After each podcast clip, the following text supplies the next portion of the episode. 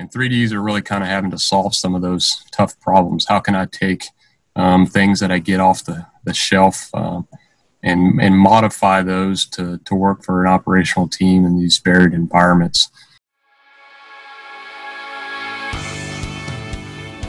Welcome to the Insight Through Experience podcast. Podcast created to provide information about what life is like inside the most specialized special tactics organization in the U.S. Air Force. In these episodes, we'll be bringing you the experiences from many of our experts, ranging from our human performance optimization staff, our combat mission supporters, as well as our special warfare operators. Our main objective with these podcasts are to provide the listener with a unique look inside our culture of excellence in hopes that you will make the 724 a future career goal. Now, sit back, relax, take some notes, prepare to hear from some of the Air Force's finest. Thank you for joining us on the Insight Through Experience podcast.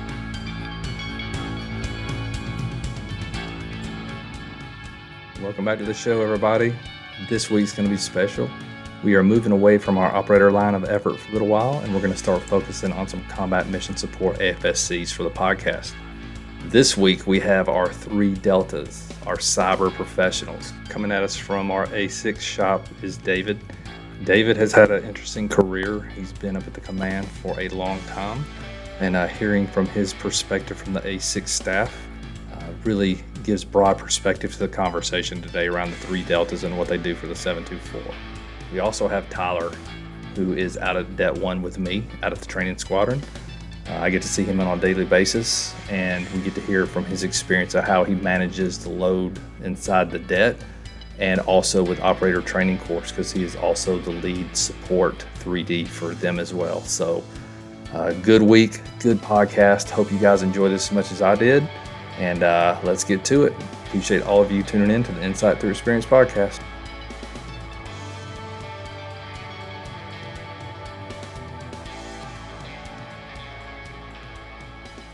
All right, so before we dive into deeper water this week, I'm going to have our two 3D professionals introduce themselves and uh, quickly just tell us what you do for the 724.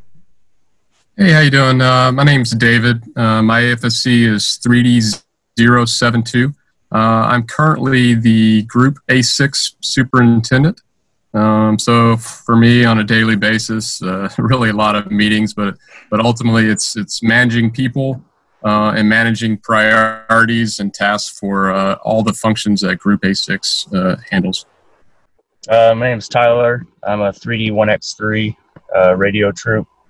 Um, currently working as a A6 support, com support for OTC, and been doing that for about a year and a half now. describe what OTC is for the audience. OTC is the operator training course. Um, we get uh, combat control and PJs, TACPs apply to the unit. Uh, they get accepted after selection, and then they go through a operator training course um, before they're pushed off to the the operational unit. Yeah, perfect. For any listeners that have listened to any previous podcast, you've probably heard tons about OTC, but Tyler is the guy out there making all the magic behind the scenes happen on the uh, com side. So before we get any farther, I love getting some more background though, and I think it helps relate people uh, to you guys a little bit. So David, starting with you, uh, where'd you grow up? What drove you coming in the Air Force, and how'd you end up in cyber? Uh, I grew up in, in Stone Mountain, Georgia. Um, that's where I lived uh, my teenage years, um, up through some portion of college. Um, so I, I, did go to college uh, prior to joining the Air Force. Um, that was I was my first attempt at uh, what I was going to do with my life. Uh, well, go to school. Uh, that's what people tell me I'm supposed to do. So I went to school. Um, graphic design was actually my first major. Um, at some point in time later, I kind of crossed over into computer science stuff, but but ultimately, I kind of realized that uh, I don't know, I just wasn't getting a lot of satisfaction from college. Uh, I like to learn. I think I'm fairly intelligent, but uh, the traditional structure of school just really didn't uh, float my boat too much. Um, and I didn't really know what I wanted to do with it either. So it was like, why, why am I doing this? You know, I want to enjoy what I'm doing. Um, at some point as well, um, uh, there were some family considerations. Um, I was a late child. Um, my parents were in their mid 40s um, when they had me. Um, so the, by the time I'm joining college, uh, you know, my dad's trying not to do anything with his life other than drink sweet tea and uh, sit on the porch. Um, so he started having some health issues uh, that, that, caused him to not be able to work. So uh, young David Smith realized that uh, I got to stop being a burden. I'm wasting time with college. Um, I got to get out on my own so I can let my dad uh, relax. Um, so I, I, uh, I, had a family friend that was a colonel uh, in the U.S. Air Force. Um, he kind of said maybe you should try that because um, I did talk with the Navy first. I went by the Army, and he said, "Ah, you're a smart guy. Why don't you go to the Air Force?" So, um, that's what that's what got me uh, in the door. The Army was gung ho to have me. Uh, they were like, "Oh wow, these ASVAB scores, we like that." Um, come to us, but uh, no, the Air Force. He pushed me to the Air Force. Um, that's how I got in the door. Um, as far as uh, being a cyber professional, um, much like how I went into college, I kind of went into the Air Force, not really knowing what the right specific job for me was. I just knew I wanted to do something that uh, had some meaning. Um, so I kind of just went needs of the Air Force. Um, I was General Electric um, is the is the broad um, skill set that they said I was qualified for, and then during basic training, um, we had our uh, guidance counselor meetings, and they were said, "Hey, there's this there's a lot of openings in uh, the 3D0 career field that deals with computers. I said, I like computers. Let's let's let's do it. Um, so I took it, and you know, I mean, went on my way and started my life. How has that fit been, David? Um, since you've been in, does this feel like a natural fit for you since you came in? Oh, absolutely. Um, looking back on it, uh, I definitely recognize that I was lucky in a lot of regards. Like I think I think for me, um, things kind of went the way they they should have gone. Um, and I, at the time, it wasn't like I had this clear path ahead of me. Um, so I, I, feel very lucky. Uh, I think where I ended up is where I needed to be. Um, and I definitely would not make a single change um, about what career path I chose or any place that I've been or anything that I've done in the Air Force. That's awesome, man. I'm a big believer in the universe is unfolding just like it should, and uh, that's good, man. If we just don't resist it, we end up figuring out that we're right where we're supposed to be. So, awesome story, Tyler. How about you? Um, I grew up in a really small town in Eastern Oregon, and uh, as far as the desire to join the military, I had plans to join right out of high school, and uh, that didn't end up working. I got a scholarship for a local community college and I went tried tried that whole thing and did that for about a year and a half and it wasn't wasn't my thing so uh, ended up going back to the to the military idea and had a mentor that was in the army for a long time and had discussed it a lot with him and and uh, he ended up um, suggesting the Air Force just based on his experience of spending time in the military and and whatnot. So um, I was about 25 years old when I decided to to join. And um, before that, I uh, started working in a lumber yard as a junior in high school, and so I did that for about eight and a half to nine years. Um, and once I got married, realized I got to make some changes, make a little more money, and have a more more stable stable job. So that was another another push, and I think it all just kind of fell into place as far as just kind of worked out. That didn't really require a whole lot of thought or effort. So I think it just kind of was one of those meant to be things. How'd you end up in cyber? Well, I uh, went and took the ASVAB and uh, got my results, and the recruiter basically said you can pick anything, you know, general or electric, and he just gave me a, I'm sorry, uh, mechanical or electrical, and uh, gave me a list of jobs to put down on my list. He said, "Here, you take it, take a week, look these over, Google them, pick out ten jobs you think you might like, and come back in a week." And so I picked out ten, and uh, radio RF transmission systems was actually on the list. It wasn't my number one, but it was you know somewhere in the middle there, and and uh, gave him the list, and he kept trying to push me to be a cop, and he was a he was a security forces guy, so I was like, no, nah, I don't want to. I don't want to be a cop. You know, nothing against cops, but I want to do something a little bit different. And and uh, he's like, all right, well, we'll keep, keep something better. Is that what you're saying, Tyler? Yeah. Something better. it took about eight months um, before one of those jobs on that list popped up, and he called me back and he's like, "Hey, we got got one for you. It's going to be RF transmission systems." I'm like, "Cool, let's do it." So about a month later, I was going through MEPS. So I love hearing these stories. So what's interesting about both of you guys? Um, David, how old were you when you came in? You said you did college. So how old were you when you enlisted? I was 22. So got 22 and 25, and both of you have a stellar reputation um, at the 7242. And even when we bring in operators who had some previous life experience after high school before they came in, it seems to be a trend line too. So it doesn't surprise me. Both of you guys told me that you were older a little bit when you came in. I think there's there's some substance behind that. So what I'd like to know now, what was your experience like at those first duty stations? I'm guessing um, you at least had one or two duty stations before you came here. So uh, Tyler, we'll start with you this time. What were some of those uh, experiences like before you came to 724? Well, after after tech school, I went to uh, Robins Air Force Base in Georgia, and that's my only base I've been at before here. Um, I was there for four years, and I had really good, really good experiences there. Um, I ended up deploying two times out of there. Um, gained a lot of experience on those deployments. Did a lot of uh, TDYs and stuff, and uh, probably the the the biggest thing I got out of that was I ended up pretty much doing everything I could do in that position, and uh, kind of if you would if you say hit my peak at that point, just with what I could do within the in the unit, and I was a radio satcom guy, so every time I would go near a computer, people would kind of get a little uneasy. that was kind of one of those things they had in the shop where like the radio dudes are on one end, computer guys are on the other end. Like you're not you don't associate with each other. um, yeah, was, everybody, a- everybody listening knows that I'm a prior operator. So if I ask a really dumb question, um, just forgive me. But so, what was your job at Robins? Were you working with base comms? Were you assigned to a unit working comms? How did that work out?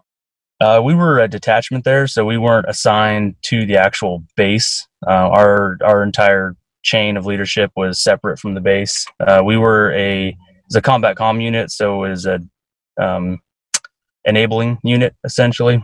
We didn't provide any base support really at all. All of our in garrison stuff was just uh, training and working on equipment to prepare for deployments. Sounds like a much better job than working for anything to do with base stuff. I'm guessing. Oh yeah, definitely. Yeah. Definitely How about you, David? Uh, well, I'm finding out uh, that uh, Tyler has and I have a lot in common. Uh, we're both handsome.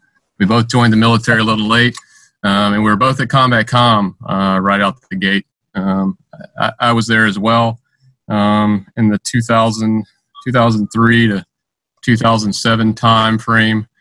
Um, and like like I said earlier, with my career field almost being uh, being a perfect choice for me without me really knowing I was making the perfect choice. Um, looking back on it, Combat Com was kind of the same for me as well.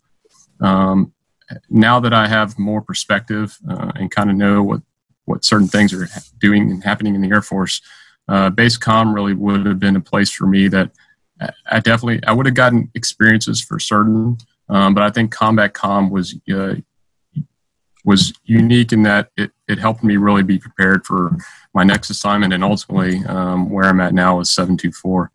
Um, just because of the, the mission set, um, we did a lot of tactical like Tyler said, we weren't we weren't supporting base comms. Our job was to deploy and set up uh, remote comms in, in, in austere environments. Um, so we did a lot of training. Uh, we built a lot of pallets, and we did a lot of exercises. Um, but then we also deployed. Um, so I got a lot of good um, deployment time there in my early days, um, which I but I which I think is is is a great uh, benefit to young airmen getting experience, right? Because you're kind of seeing you're getting on the front lines a little bit more from a support perspective. You know, I mean, operators um, are always naturally closer. Um, so for support guys, sometimes um, you may or may not get those experiences to be able to see that. You know, Combat Com gave us a little bit of a taste, um, and as I as I progressed from there, um, it was very natural for me. From where I went from Combat Com, I then went to uh, the Joint Communications Unit um, which I would say is a step up um, from Combat Com. Um, so I feel like, man, it was just it was just great progression. Like I, I don't know that I could have planned it any better if if this was my end goal. I don't know what else I could have done that would have prepared me any better than the, the units I went to. Um, yeah, what a great background that is. And for both of you, how do you how do you end up in combat com right out of David? Was yours right out of school, like Tyler? Like, how did y'all get chosen for that? Is that decided at your school, or how does that work? Luck of the draw? Uh, so yeah, luck of the draw is some of it. Um, I actually, they just kind of tell you. Um, like I, I imagine somewhere in a back room there. At that time, I was like, oh man, some NCOs somewhere just drawing names out of a hat and throwing something on a dartboard and saying David Smith gets Robins. Um, I actually um, tried to switch to something else because because I told you earlier, right? I grew up in Stone Mountain, Georgia. Uh, Robins Air Force Base is an hour and a half from Stone Mountain, Georgia. Um, not exactly uh, what I envisioned um, right out the gate. Um, I actually tried to trade with someone to uh, go to England right out the gate, um, and it just didn't work out. Um, so you're so, saying you didn't want to be or necessarily that close to home? Uh, is that what I'm no, hearing? It wasn't what I envisioned. You know, it's like, man, I joined the Air Force to see other places. Uh, I was yeah, I was born point. 20 minutes from Robins Air Force Base. Uh, not exactly uh, what I thought at the time as as a dream. Um, yeah, we are talking Macon too. So I grew up in Georgia. My mom used to live in Snellville, David. So we got to talk mm-hmm. later on because I know everything yeah. about Stone Mountain. But yeah, Macon isn't like the biggest um, pleasure spot for people that grow up in northern Georgia. It is not. No, definitely not. But it worked out, I, I think, because like I said, I kind of got some tactical experience as much as a calm guy can uh, right out the gate. I think, um, and I really think that that paved for way for me to be successful later on. Awesome. So moving naturally into and, and David, I know the response, but I'm looking even prior to your JCU experience. How did you guys find out about the 724 or even the 24th back then? Uh, if we look beyond uh, 2010ish time frame, but how did you guys find out about it? Um, I was at at Robins, and uh, we had uh, one of the recruiters uh, came down. It was uh, Rob, and uh, he actually got invited by our squadron commander uh, who worked up here on Bragg, and he knew about 724 and worked not within the 724, but pretty closely with them. And he had connections up there and brought one of the recruiters down. And I just sat sat in the movie theater and listened to Rob uh, talk about the unit. And he showed a video, answered a bunch of questions, and I got his got his business card and ended up filling out an application and that pretty much that's it. How long were you at the unit before that brief, Tyler? Um, I was there. Let's see, about two years. I just got back from my first deployment, and then um, I ended up deploying back to back. I had about two months between deployments, and uh, was did the brief, got the application, and then talked to Rob on the phone a few times, and he said, "Hold off, wait till I get back from my deployment before I I submit, and so that's what I ended up doing. And here comes one of those questions. Out, so. Here comes one of those questions. It may be a dumb one, but what were your options at the end of your tour down at Robins? Um, do you stay in combat comms once you're in it, or is there a chance that you're going to go uh, get another assignment? So you kind of wanted directed your path. Like, how did that work out? Um, honestly, at that point, I didn't really know what I wasn't really thinking that far ahead. Be, being there just two years and it kind of flew by so quick, I wasn't really given much thought on where I would go after that. Uh, we discussed with the family going overseas and going to an assignment overseas, and this just kind of kind of fell into my lap a little bit. Um, this, the timing ended up working out. You know, being able to meet with Rob and, and kind of get a little bit of a little bit of a history on on the unit and what the unit does, and and it was at that point at Robins that I was you know itching for something more. You know, doing ended up doing a lot of training and getting a lot of experience. And I wouldn't say we were held back a little bit in the radio career field, but we were definitely not given the the opportunities or flexibility to kind of grow, uh, if you if you would. Um, so kind of feel like you just hit your hit your peak and you want to move on to something else, and that's kind of the feeling I was getting. Love it, love it. How about you, David? Yeah, I'll tag on a little bit to what Tyler was getting at there at the end because I think for for people that are driven um, to really for self improvement who are after um, doing something worthwhile in life. I, I think you get to a point at a place and, and you can really kind of tell if you're honest with yourself um, have I reached my peak here? Um, can I can I do any more? Can I can the unit give me any more? Can I give the unit anymore. Um, and for me, that's how I recall um, leaving Robins. Um, you, you ask about 724. I would say, you know, I remember going back to basic. Um, I was definitely familiar um, with at least the PJ CCT career fields, right? I remember getting a brief in basic and thinking, man, that sounds kind of cool. Um, but but it was also a little scary. So I was just like, man, I, I, it wasn't something I was trying to do. Um, but I don't remember having any information on the 724. I, I don't recall even knowing the 724 uh, when I was at Robins. Um, so my inject to, to this community um, was definitely from a prior JCU guy who was at Robins, who, who had left JCU and came to Robins. Um, and he kind of started telling me about it. And, and the way he talked about it, it just seemed like it was like, hey, yeah, maybe that's the place for me to kind of take my skills to the next level. Um, and, and that's where I kind of went. And obviously, once I got to JCU, you know, you're kind of your your eyes are opened um, to this whole other world that uh, sometimes is just is foreign to certain areas of the Air Force. Um, you know, you read things in uh, the PDG, and you're like, oh yeah, there's these guys that are out there doing things, and it's like it, it, it just seems like those are strangers in a faraway land. You know, it's like, wow, okay, I'll never know those guys. Um, but then when you get here and you're supporting them directly um, and those types of things, it's like, oh, okay, um, this is cool, you know, um, this is where I need to be. Um, so yeah, I like when I left Robins, it was like I need I need to move move up and move out um, for myself.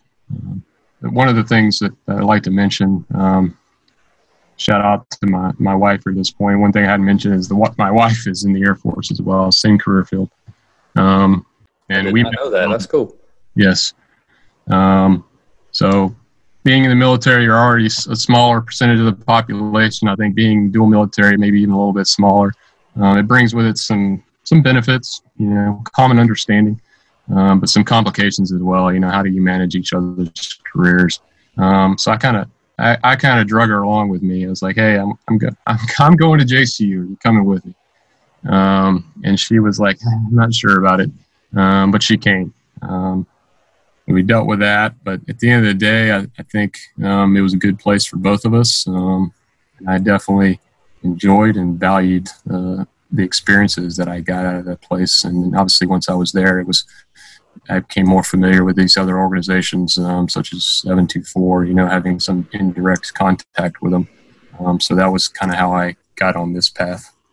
Yeah, that's awesome. And I feel you with the married um, to another military member. Both of us were inside the compound for five years when I got married too, and we were both on the same pager, and we both had a, you know, we had a child, and uh, man, what complications that creates when you have to come in very early in the morning, no notice. Uh, yeah, so I feel it, man. Yeah, we didn't. Um, we, we don't ahead, have. Yeah, we don't have kids, so that was one thing. Uh, that was actually some some conscious decisions for us at one point. You know, was, yeah. Um, it, it, frankly, some of that stuff uh, didn't come naturally. So it's kind of like, do we want kids? Is that something we desire? You know, can we balance that with what we're trying to do with our careers? Um, yeah, that's of, a good point. Let me ask that right now to both of you because Tyler, I know you have kids, but um, and we're kind of jumping ahead, but that's okay. Uh, we have no um, schema here to how we're doing this, but Tyler, how is it managing the job and the family and the kids um, up here? I know we're busy. I don't think we ever try to hide that from anybody, but how is that managing for you and the kids? Uh, it's definitely uh, definitely stressful at times. Um, thankfully, my wife is an awesome mother and and she's a stay at home mom, so she she stays with the kids and she's really really good about uh, making sure you know they have what they need when I'm gone and and taking care of them, and that's uh, just with her her help alone, that really eases a little bit of the burden on me. And um, there's there's times I feel like she's doing more than she should, and uh, but she definitely helps a lot. And um, the ops tempo is you know pretty pretty high, uh, doing what what we're doing here, and um, having that that support from your spouse definitely definitely makes a big difference. And and not only just support from your spouse, but the just the people you work with. Um, they're definitely uh, willing to help out any way they can, and and it's kind of like a little having your own little second family. So that definitely helps. Yeah, awesome, David. From your position here um, in a kind of that leadership role, how do you see that playing out from above, and and how do you guys manage that um, in general, uh, the busyness of the unit and taking care of the families? It's it's definitely a struggle, um, and that's one of those things that over time, you know, I, I never really imagined, you know, I'd be where I'm at today as as someone about to put on senior master sergeant and being in this type of position where where the day to day lives of some people is kind of in my hands to some ex- some extent. Um, it, it's definitely something that I, I think hard about because um, the mission is, is what we're after, right? right? Mission success. Um, but an environment like this, um, people are key to that. You know, I mean, I think people are, are very important in the SOF because of the tempo, um, because we ask more of them people are critical to the success. And, and in order to have mission effectiveness, you really got to take care of the people because it, it, can be exhausting here. Like I've been in this command for, for 12 years at this point. Um, you, you have to want to do it to stick it out that long.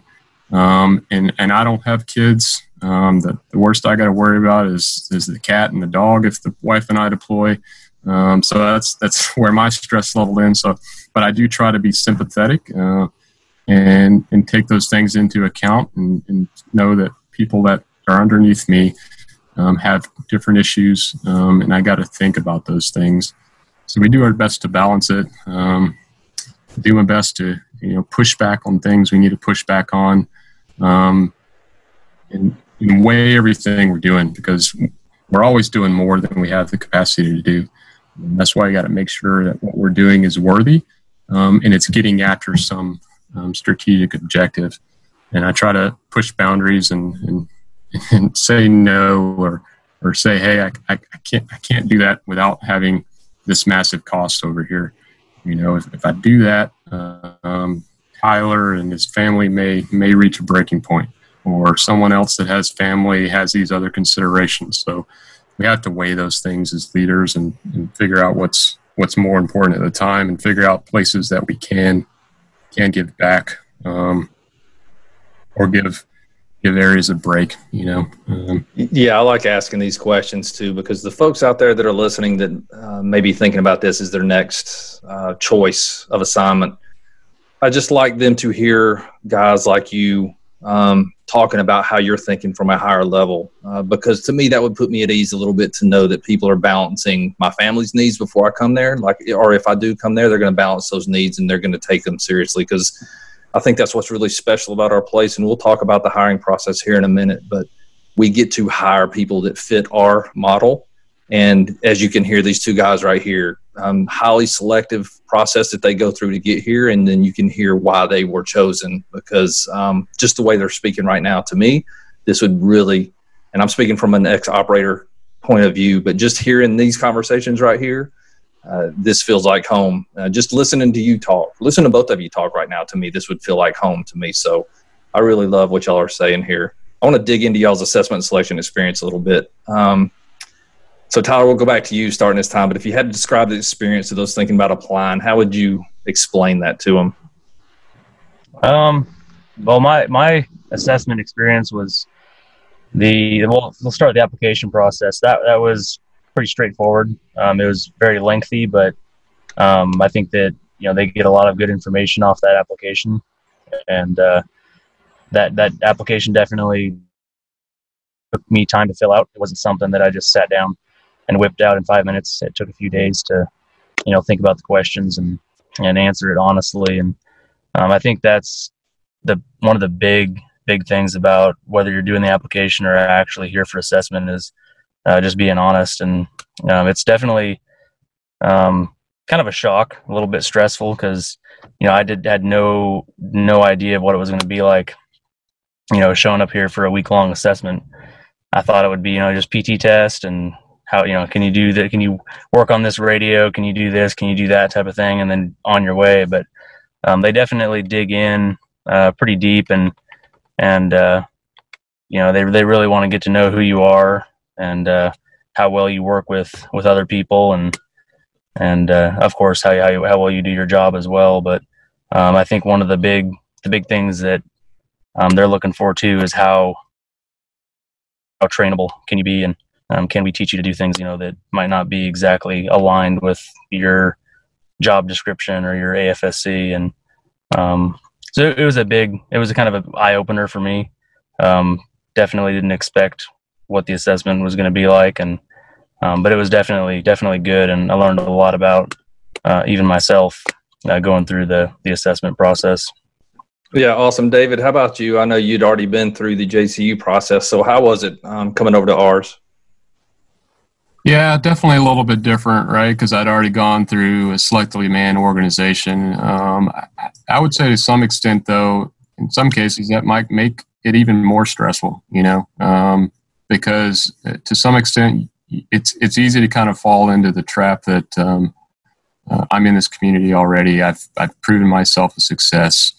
Um, but really, f- for the people um, that are driven, like I talked about earlier, like um, you're like, man, if I really, this is where I really want to go. I know everything about it. This is really where I want to go. Um, so if you're turned down, it's almost, uh, I feel like maybe even a little more emotional. You know, it's now what? You know, now I got to take a step down or something. I got to reevaluate myself.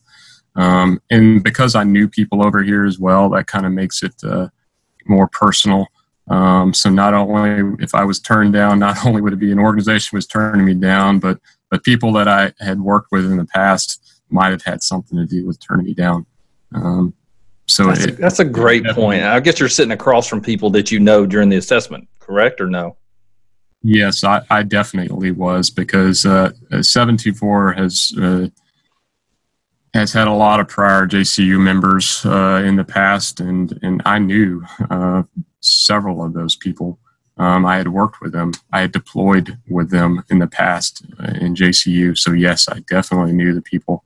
Um, so when you when you have that uh, personal contact with people that are assessing you, uh, sometimes if you get negative feedback, it can it can hit you even harder.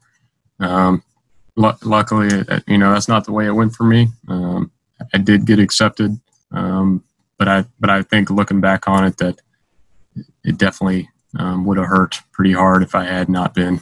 Because um, I because I won by the clock that when I was in JCU, and I try to compare, hey, how did how did I feel when I applied to JCU versus how did I feel when I applied to 724?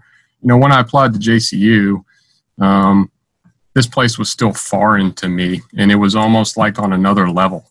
Um, so it was like, hey, I don't know that I I have it. I don't I don't know that I'm cut out for it. Um, so if they don't accept me, it's like, well, they know because because they're top notch. You know, they're DoD's finest communicators. If they don't see that in me, then I got to go work harder and I got to improve myself. Um, but once you're in, it's like, well, I kind of know I'm cut out for some part of it. So if anybody turns me down, then wow, what, what did I do wrong? Tyler, how yeah. about you? How about what's a piece of advice you would give out there to folks who are prepping or thinking about coming up to the ANS process? I would say just have an open mind. Um, come here, you know, don't don't look into it too much. You know, you know, don't don't try to find out, you know, what what it's going to be like and and cheat the system, so to speak. But just come open minded and just be willing to answer tough questions. Be willing to open up about yourself and and you know just be hundred percent hundred percent honest.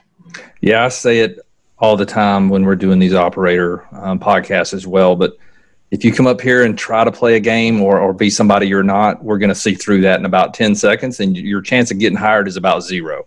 Yep. Um, so, just like you said, and I'm so glad you brought it up of how they're looking for an example of conflict, and they already knew that you had conflict with somebody. So now it's they're going to know if you're playing a game or being reserved. So it's just come up here, be open, be honest, and let the process work as it's intended because because it will work. And that doesn't mean you're going to get hired, but you will leave here a better human being because we're going to give you feedback before you leave too. Awesome, David. How about you?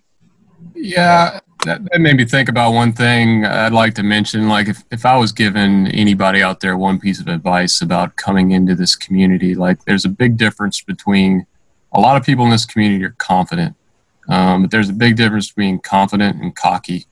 Um, having humility uh, is key because we get some people in um, uh, that are coming, and typically we're hoping to get the best that other organizations have. Um, but sometimes people have that chip on their shoulder, like I am the best at where I'm at. But um, you may or may not be uh, the best at this place. Um, so come in with humility, um, and and just your your actions will speak. Like you don't need to brag, you don't need to boast. Um, just show off your best side and and be um, and just don't be cocky. Thanks for saying that. And I think most people find out, and I'm speaking especially on the operator side too they may have been their top dog at their unit, but you get here and you realize that you're just fighting to tread, just keep your head above water most days here because you were surrounded by hand selected people who are obviously the best or we wouldn't have hired them. So, A, it's an amazing place to grow, but B, you have to be able to work or willing to work to keep that growth happening. Uh, we're going to shift a little bit now. We're going to move away from ANS. But David, can you? And I know I'm coming off the cuff with this, so do the best you can with it. But can you briefly explain the general task org of the 3Ds across 724, just to give the audience a, a scope of um, what you guys are doing? Yeah, uh, I'll do my best. It's it's kind of a complicated conversation. Um, we've actually gone through some change. Um, so at the group level, you know, we've got. Uh, 50, we've got 57 three deltas um, across a 750, 750-ish man group, right? Um, so they're not all contained in one area, which complicates things a little bit. Um, they're doing very different things uh, in some cases. Um, so it, it's it's a lot to manage from a leadership perspective. Um, but for 3Ds, we have everything from kind of what Tyler got at talked about that he does um, radio operations. Hey, I'm going to throw on a ruck, and I got to um, got to walk the team through uh, calling in airstrikes and all that kind of stuff. Um, to high end networking and systems support. You know, I got to provide uh, portal services uh, for a commander or something. Um, so it's a broad spectrum of things uh, we're doing. So you could come here as a 3D, and depending on what your aptitude is and and where our vacancies are. Um, you could be assigned directly to operational teams, um, doing some real direct support stuff on the ground, um, or you could be sitting in a data center environment. Um, and there's there's everything in between. Um, and, and some of what we're doing doesn't even follow a traditional Air Force mindset on what uh, three deltas should be doing. Um, a lot that we're doing in, in the tech realm development and like um, using uh, the battle spaces that we're we're getting in, even as a country these days, are, are more unique than they have been for the past 15, 20 years, right? Um, the enemies that we're facing are harder to face. Um, that means communications and tech is is becoming more and more important, but it's also more and more complicated. Um, and 3Ds are really kind of having to solve some of those tough problems. How can I take um, things that I get off the, the shelf um, and, and modify those to, to work for an operational team in these varied environments. Um, so there's, there's a lot we're doing.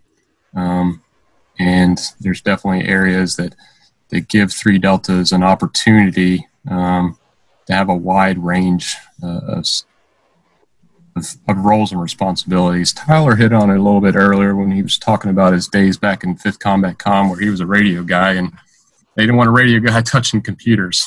Um, and, and, and that was my experience in the Air Force as well. And, you know, I've been here a long time and probably kind of lost sight of that.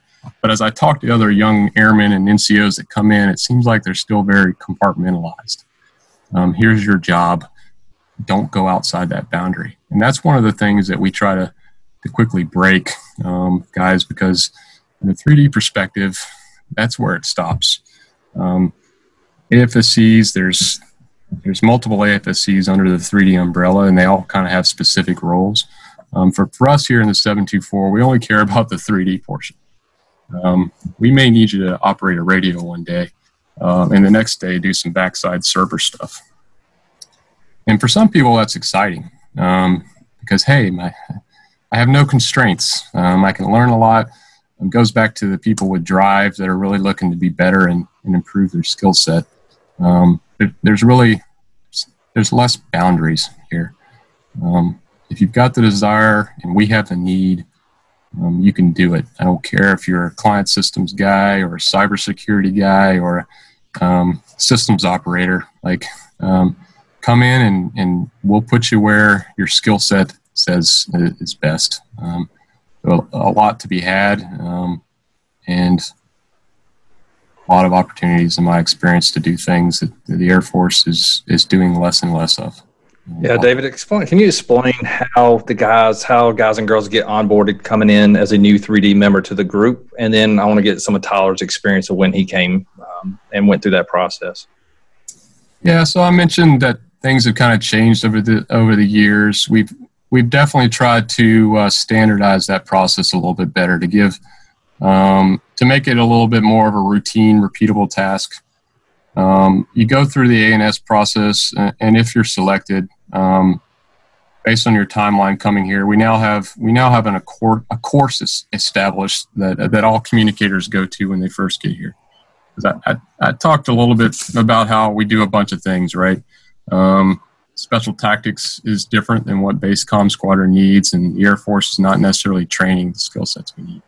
So we've realized that we kind of need a, to give everybody a common baseline for technical skills, also uh, tactical skills. Um, so we've developed this course called Special Tactics Communicators course um, that we've really only kind of gotten off the ground in the last year. We're gaining some traction with it, um, but for the vast majority of people coming in, that's going to be the first step for a communicator. Um, and it and it does teach you um, a lot of the basic skill sets that you need to kind of be um, to be to fill most of the positions um, across the group. Um, but there are a lot of positions that that require a lot more skill sets. Um, so one of the things for me that that besides the technical skills is is the cultural piece. so if I had to say what was more important from a stick standpoint, for me, would be like it's the mindset and the culture that we we ingrain in in 3ds as they come in because this world is different.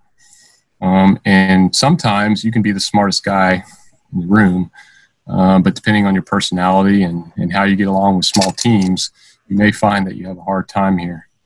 Um, so we send them through this course to not only kind of give them crash course on on, on what 724 does um, and what some of the basic skill sets are um, from a technical and tactical perspective, but we also kind of try to give them a mindset that's going to make them successful here um, because there are high expectations. Um, and we, we expect, and our operational teams expect a lot out of our support guys. So we try to get them off on a good start and give them all the tools they, they need to, uh, to be successful. What time frame are we talking about? So when they get here, David, um, and I know they in process get their families settled uh, how long is stick and uh, how, how long after they get here? So I guess you're probably having to wait till enough folks come in to run the course. How does that work? Um, the course is three months. Um, ideally, we're, we're PCSing someone in 45 to 60 days prior to stick course um, to give them enough time to kind of settle in, get get their families if they've got it, household uh, in process, all that kind of stuff, and then, and then go straight into stick. That's the ideal scenario. Um, so at the end of that process, we go through what we call a slating process, and um, we base it off, you know, operational unit needs are always number one. Um, but I do believe strongly that um, a happy worker is is a better worker, um, and if you can put someone where they want to be, um, then you're probably going to get more out of that person. So we do to try to take that into account. if we can't right out the gate, you know, we, we try to we try to put them on a path, or at least that's what we're trying to do more and more now in these days. And say, I need you to do this for me.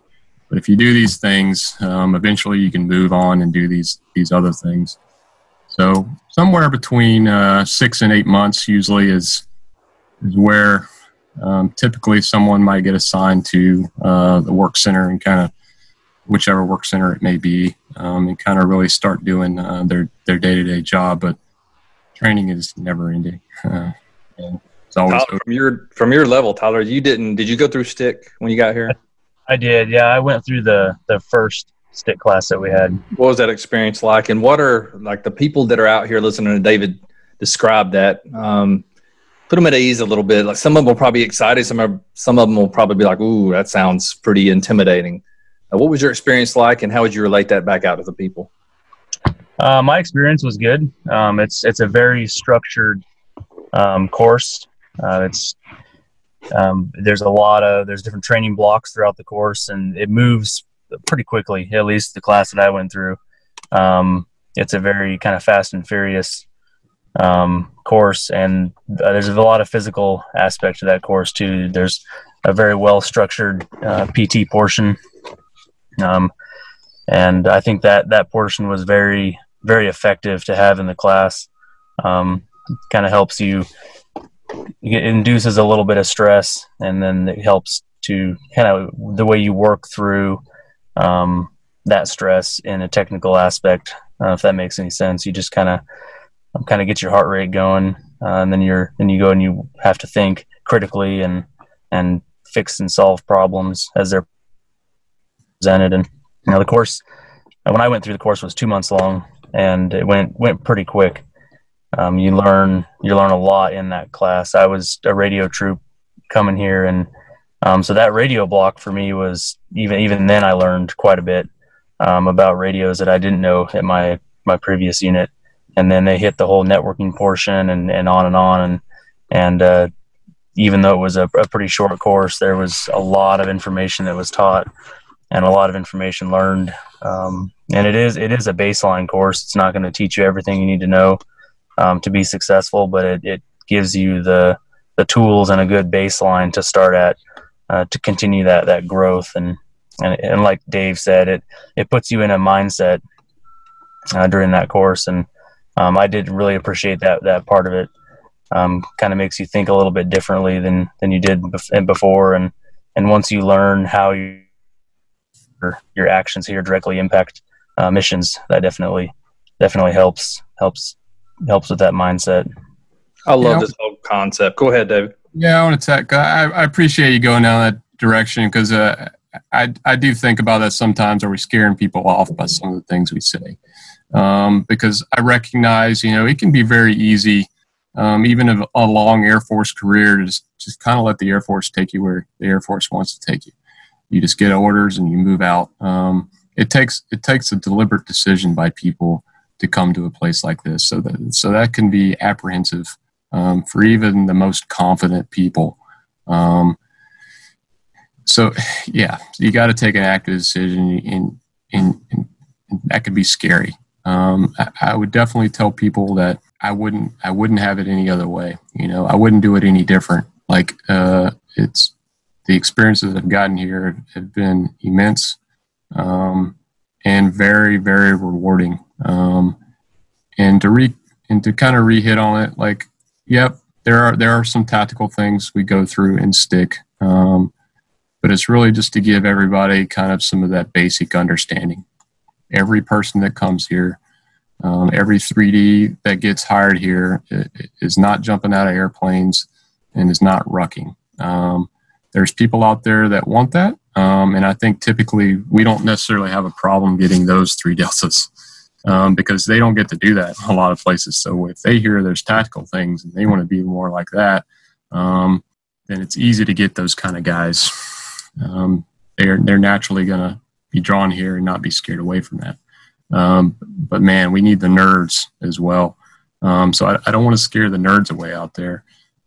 We we are doing a lot of stuff on the network side and the systems side and the tech side uh, that are super nerdy um, and that require people that just want to tinker with things and, and, and, figure out new new ways to use old tech and all that kind of stuff. Um, we need that just as much as we need those guys that, that want to go around and, and with the team and throw on a ruck. Um, so please, please, uh, if if if anything about what we say interests you, or if you feel apprehensive, like what I another thing I would absolutely say is is, reach out. Like we want to bring good people here. Um, and we're always willing to talk about what we do and, and kind of express some of our experiences and, and, get more into detail about all the things we're doing. Um, I think there's a lot of rewarding opportunities here, and there's a lot of different things you can experience. So, um, don't let the the tactical scare you. Uh, yeah, I just want to put out to the audience too. If you um, if you want some more information, all you have to do is go to our website, contact our support side recruiters, and they will get you in touch with David or whoever else um, can just uh, give you a phone call or whatever and answer some questions if you have them. I love it. Um, let's move into um, your day to day life here um, operationally now, and I'm with Tyler out at Det One. Det One is our um, detachment that runs all of the training for the group I get to watch him, and now Tim. It was Andrew. Um, I'll tell you from a from a retired operator perspective, and from a guy who runs a selection process now for the operator side, what I see these guys doing on a daily basis, and it goes back to what David's been saying. Um, they are not siloed into I'm only a radio guy. These dudes solve problems. Whatever you throw at them, um, and usually they're overwhelmed every day and they still get the problem solved for you. So i've mad respect for these guys and i have ever since i got to the organization in 97 they have been some of the best support folks that i've ever worked with at that unit. So tyler just help the audience understand what your daily battle rhythm kind of is and maybe describe a little bit of the last otc because it was kind of a unicorn of how fast it was and you were kind of the only guy there at time. So how did that work out um, well, uh, I'll start with uh, in garrison. So, in, even in between OTC classes, um, we provide you know the in garrison support for not just the students but the cadre and and the people in at the det that that work day to day. And um, in garrison is definitely a lot of help desk uh, support. Um, as we all know, the whole world revolves around email and internet and SharePoint and stuff like that. And um, every day is is just something new something something another problem uh, finding a solution to an issue. And um, you don't always have a phone home button to push you know if that makes sense to to reach out for help. And and if you do have that button to push everyone else is just as busy excuse me just as busy as you are. So um, you gotta you gotta find solutions to fix fix problems and sometimes it's you know on the spot. And um, i mean we day to day it's it's computers printers um, user accounts. You know people can't log in or they can't print they can't get their email. Um, sometimes it's a tough fix and other times it's a super simple you know simple fix. And um, going into the, the otc course um, that that's a whole flip-flop uh, from what i do in garrison um, during OTC, uh, I provide uh, RTO support on the trips, and uh, so basically, all the operators go out with a loadout, and that loadout is going to consist of radios, uh, phone uh, that runs uh, specific software we use, tablets, um, and other other equipment that they take out. And my job is to make sure that they have all the right frequencies they need, the right comsec that they need, imagery uh, any type of data that they need for that that mission that they're going on or that that training event that they're doing. And and uh, part of that includes um, going out with them uh, on target during training and and providing that that d- direct level support on target in case something goes wrong. Um, and it, it does. It's we work with electronics so there's always something that breaks. There's always something that doesn't doesn't work 100% right. And and being there to, to kind of help them through that issue. You know, they have they have certain uh, tasks that they have to complete during OTC, and if they're worried about their radio, then they're not they're not focusing on what they need to to accomplish. And so, being there to kind of take care of that portion of it is is definitely um, definitely something that that uh, that it happens each trip. And so, it's it's a really rewarding rewarding job though. It's it's very high pace. Um, OTCs seven, eight months long, and it's constant trips, back to back trips. Um, whether you're going with the PJs or you're going with the controllers and and TACPs, and um, but uh, it's it's definitely definitely rewarding, and you learn a lot. I've learned a lot just going through. Um, I worked a little bit with uh, the OTC class before this one, and then I went through this entire this entire class working with the guys, and um, every single trip there's something new that we're learning and and uh, something that we might we want to test out some new capability and and work with the guys on that and it's it's definitely nice to, to be able to do that and and gain that experience. Man that was a great explanation. Thanks for that. David how about from your level? Uh yeah well a little bit different experience at my level than tyler's. Um, i'm definitely not uh, solving um, some of those tactical problems anymore. It's more strategically focused. It's facilitation you know how, how can i help um, the Tylers and the people like Tyler get the resources uh, that they need and also the time that they need, you know, um, by, by pushing back on taskings and priorities, um, trying to lay out uh, overall visions of where we're trying to go.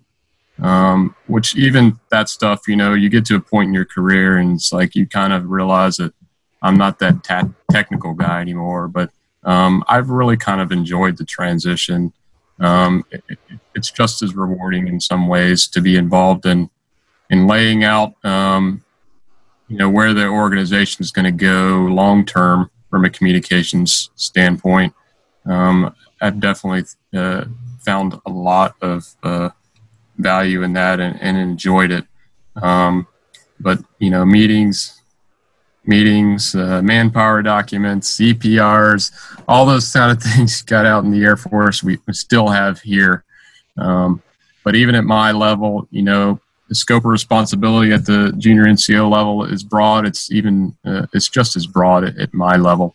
Um, so where where in the Air Force you may have um, 05s, 06s making some of these types of strategic things, decisions. Um, we've got senior NCOs and, and captains kind of making some of these, hey, um, we're going to go down this path where we establish a, a $10 million network that's going to provide capabilities to our organization for, for, the five to 10 year range. That's some of the stuff we're going through right now. Um, and for anybody who's kind of got some big picture vision, um, you can kind of look at that and say, that's exciting. You know, it's a little bit scary, but it's also something that really set uh, be a major impact and will can affect the unit um, for long term. Um, so I, I, I, enjoy what I do for certain. Um, it, it's a battle some days, as it is probably a lot of places.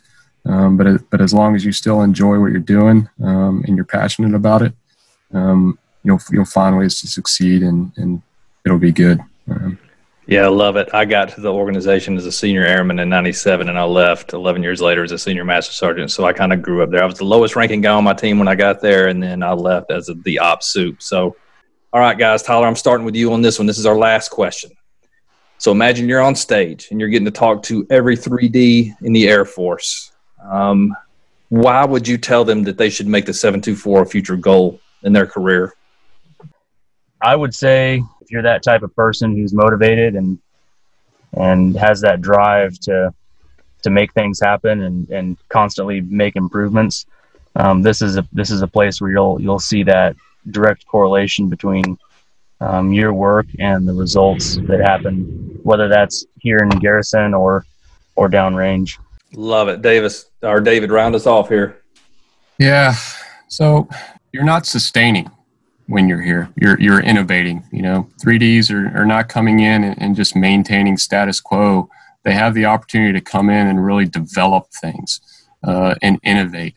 Um, and, and, not to be cliche, but I mean, and yeah, I mean, in some cases, you're you're standing on the shoulders of giants. You know, I mean, um, the people that that we support, the missions that we support, are are historic in a lot of cases. Um, and and we're at the forefront of that you know even as support guys like we we can directly tie the things we are doing um, to to the success of historical missions. Um, if that doesn't get you fired up uh, then yeah maybe this place is not for you.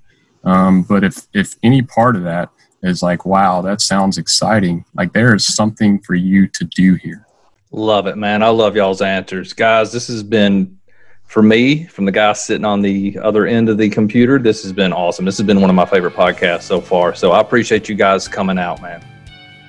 All right, folks, that's it for this week. Really enjoyed having David and Tyler on. uh, just explaining life as a 3D inside the organization.